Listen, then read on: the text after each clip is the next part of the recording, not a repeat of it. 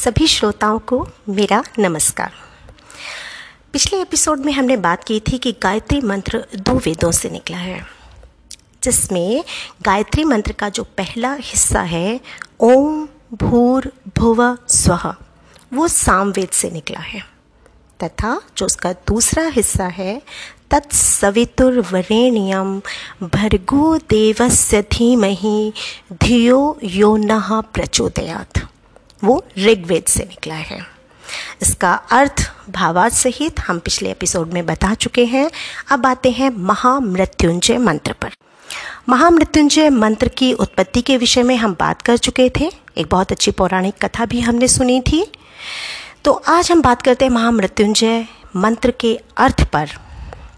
ओम जो कि साक्षात भगवान शंकर हैं, त्र्यंबकम, अर्थात तीन नेत्रों वाले यजामहे हम पूजते हैं, जिनका हम सम्मान करते हैं। सुगंधित, मीठी महक वाला, अर्थात सुगंधित। पुष्टि, एक सुपोषित स्थिति। फलने वाला व्यक्ति। वर्धनम, वह जो सबका पोषण करता है, अर्थात शक्ति प्रदान करता है। उर्वारुक ककड़ी, इवत्र। जैसे इस तरह बंधनात्र वास्तव में समाप्ति से अधिक लंबी है। मृत्यु मृत्यु से मुक्षया हमें स्वतंत्र करें, अर्थात हमें मुक्ति प्रदान करें। मात्र न, यानी कि नहीं के अर्थ में है अमृतात् अर्थात अमरता और मोक्ष प्रदान करें। महामृत्युंजय का भावार्थ इस प्रकार है। हम भगवान शिव शंकर की पूजा करते हैं, जिनके तीन नेत्र हैं, जो संपूर्ण जगत का पालन पोषण अपनी कृपा दृष्टि से कर रहे हैं। उनसे हमारी प्रार्थना है कि वह हमें मृत्यु के बंधनों से मुक्त कर दें, जिस प्रकार एक ककड़ी अपने बेल रूपी संसार में पककर उसके बंधनों से मुक्त हो जाती है, उसी प्रकार हम भी इस संसार रूपी यानी कि संसार के रूप में, जो हमें रूप मिला है, उसमें पक जाएँ और आपके चरणों की अमृत धारा का पान करते हुए इस शरीर को त्याग कर आप में लीन हो जाएँ। पिछले एपिसोड में हमने ब्रह्मा जी के विषय में कुछ पौराणिक कथाएँ पढ़ी थी कि उन्हें पूजा क्यों नहीं जाता, अर्थात पूजनीय स्थान उन्हें क्यों प्राप्त नहीं हो पाया एक कहानी और मिली है जिसके हिसाब से जो वैष्णव परंपरा से ही आती है कि जब ब्रह्मांड की शुरुआत हुई तो कहते हैं विष्णु जी सो रहे थे। तब प्रलय थी। जब वे जागे तो सृष्टि की स्थापना हुई और उनकी नाभि से कमल का एक फूल निकला। उसके अंदर ब्रह्मा जी बैठे हुए थे।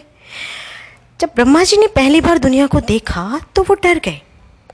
विष्णु जी ने उन्हें किसी प्रकार संभाला तो ब्रह्मा जी की पूजा नहीं कर सकते हैं, यहाँ से भी ये एक परंपरा निकल कर आई, क्योंकि कहा जाता है कि ईश्वर तो कभी भयभीत नहीं होते।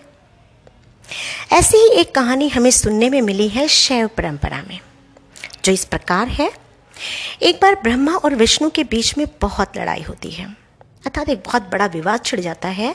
ब्रह्मा जी कहते हैं कि, मैंने तो दुनिया की रचना की है, मैं तो सृष्टि करता हूँ, इसलिए मेरी पूजा होनी चाहिए। और विष्णु जी कहते हैं कि मैं पालन हारा हूँ तो मेरी पूजा होनी चाहिए। एक बार सृष्टि की यात्रा करते करते ब्रह्मा विष्णु के आवास आवास पर पहुँचे। तो विष्णु उनके स्वागत के लिए खड़े ही नहीं हुए।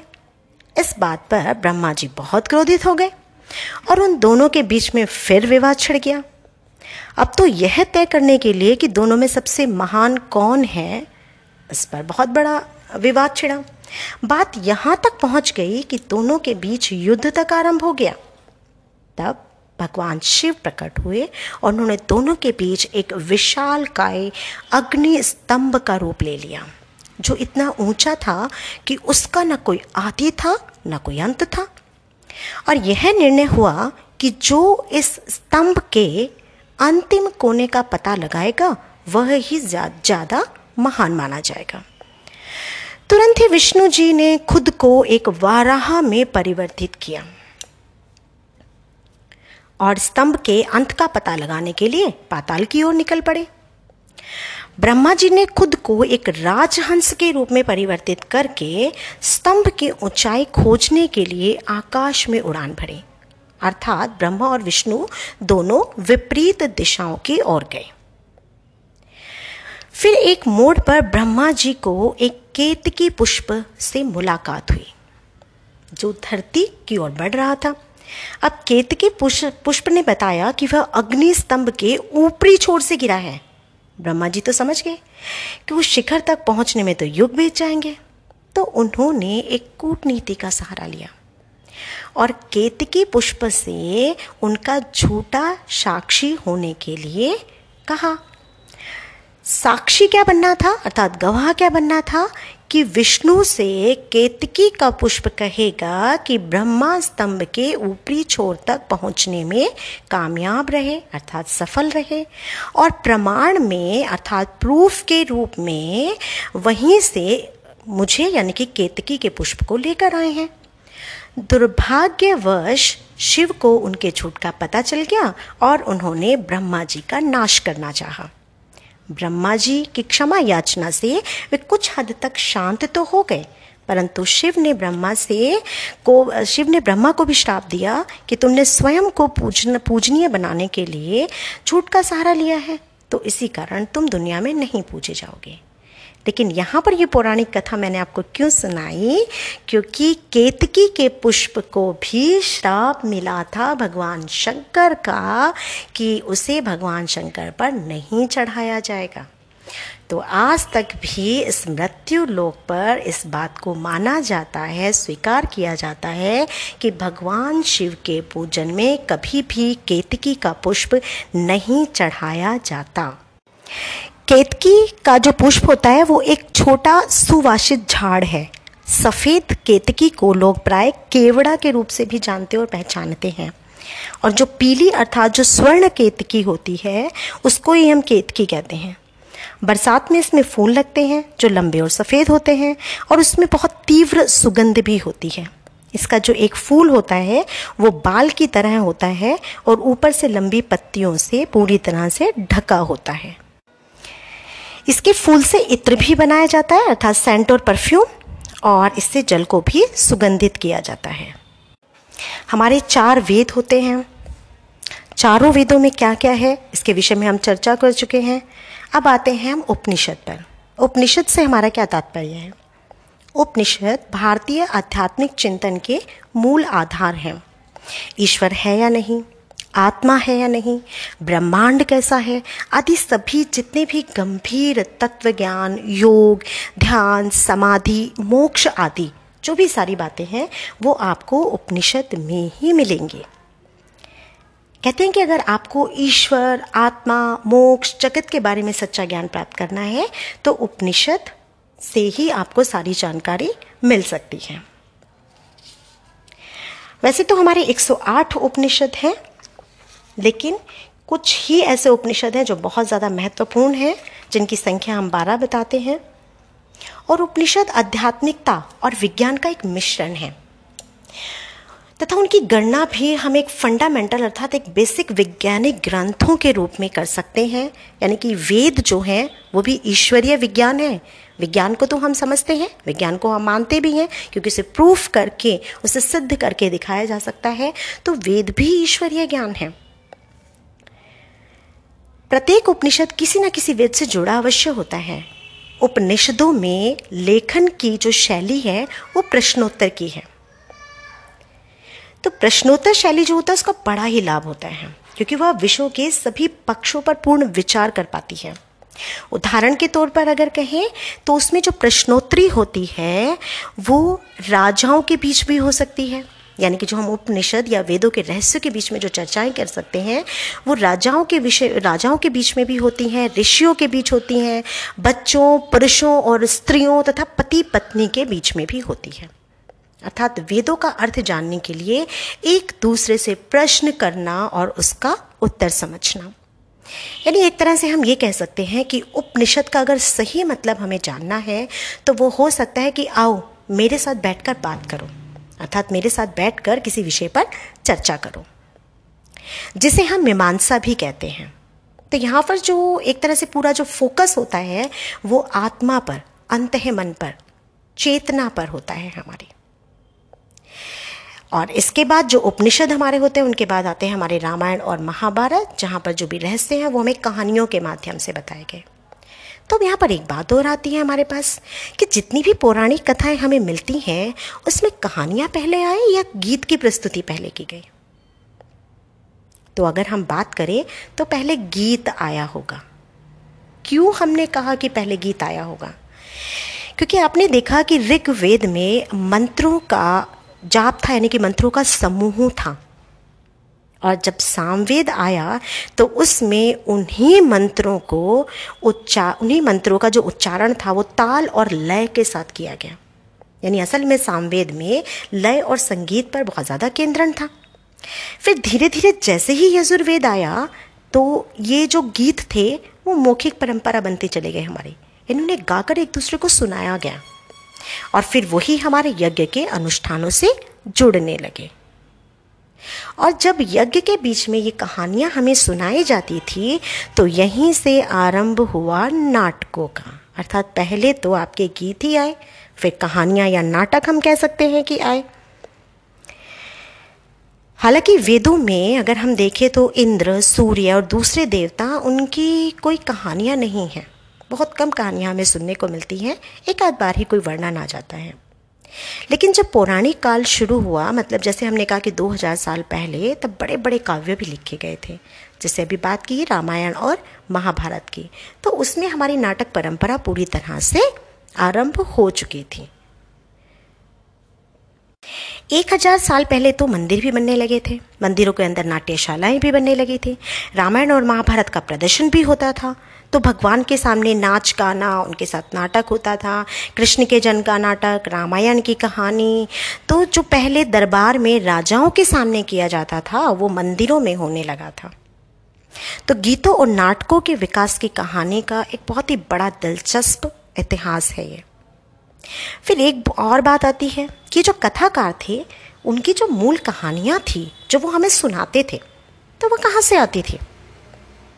तो अगर हम इसे बात करें तो ये जो कहानियाँ थी, हमारे वेदों में जो चर्चा की गई, फिर उपनिषदों में उसकी जो व्याख्या की गई, वहाँ से छोटी छोटी कहानियों को निकाला गया और जब वो पौराणिक कहानियों के रूप में हमारे सामने आई, तब उसमें कुछ काल्पनिक तत्वों को जोड़कर उसे आनंदित भी बनाया गया। यानी कि पौराणिक कथाओं में सत्यता अगर होती है तो उसमें कुछ न कुछ काल्पनिक कहानियाँ भी होती हैं। फिर आते हैं हम वेद व्यास जी पर। नाम सुना है अपना बहुत सुना है हमने कि बहुत बुद्धिमान थे वो। और हमने ये भी सुना है कि वेद व्यास जी ने महाभारत की रचना की थी। उनका नाम उनसे जुड़ा भी हुआ है। वेद व्यास से अगर हम मतलब माने तो मतलब होता है किसी भी चीज़ की व्यवस्था करना। अगर हिंदी में मैं इसका अर्थ करूँ तो व्यवस्था करना। तो वेद व्यास वो हैं जिसने वेदों को व्यवस्थित किया। और वेदों के साथ साथ पुराणों को भी व्यवस्थित किया। पौराणिक कथा हमने आपके साथ साझा की थी कि जो सौ वर्ष का अकाल आया था तो उसमें भी हमने अंतिम एक पंक्ति जोड़ी थी कि वेद व्यास जी ने उन वेदों को और पुराणों को दोबारा से संगठित किया था। तो वो यहीं से थी, यानी कि वेद व्यास जी का महाभारत को लिखने में बहुत बड़ा योगदान भी रहा है। साथ साथ हमारी वैदिक सभ्यता के बचाव में भी उनका बहुत बड़ा योगदान रहा है। वेद व्यास जी को लगा कि कोई भी साधारण आदमी वेदों को समझ नहीं पाएगा, क्योंकि ये तो बहुत ही भावात्मक काव्य हैं, मुहावरों और रूपकों से भरे हुए हैं। तो उन्होंने पुराणों की रचना इसीलिए की। क्योंकि व्यास पुराणों से भी जुड़े हुए हैं। कहा जाता है कि उन्होंने पुराणों की में भी बहुत रचना की थी। तो कहानियों के माध्यम से उन्होंने सब लोगों को ये समझा समझने का भी मौका दिया कि वे कौन कौन से महान आदमी थे जिनके विषय में पौराणिक कथाएँ आगे जुड़ती गई हैं। अगर आप इतिहासकारों को पूछेंगे तो वो कहेंगे कि वेद एक आदमी का नाम नहीं था। यह तो एक परंपरा थी।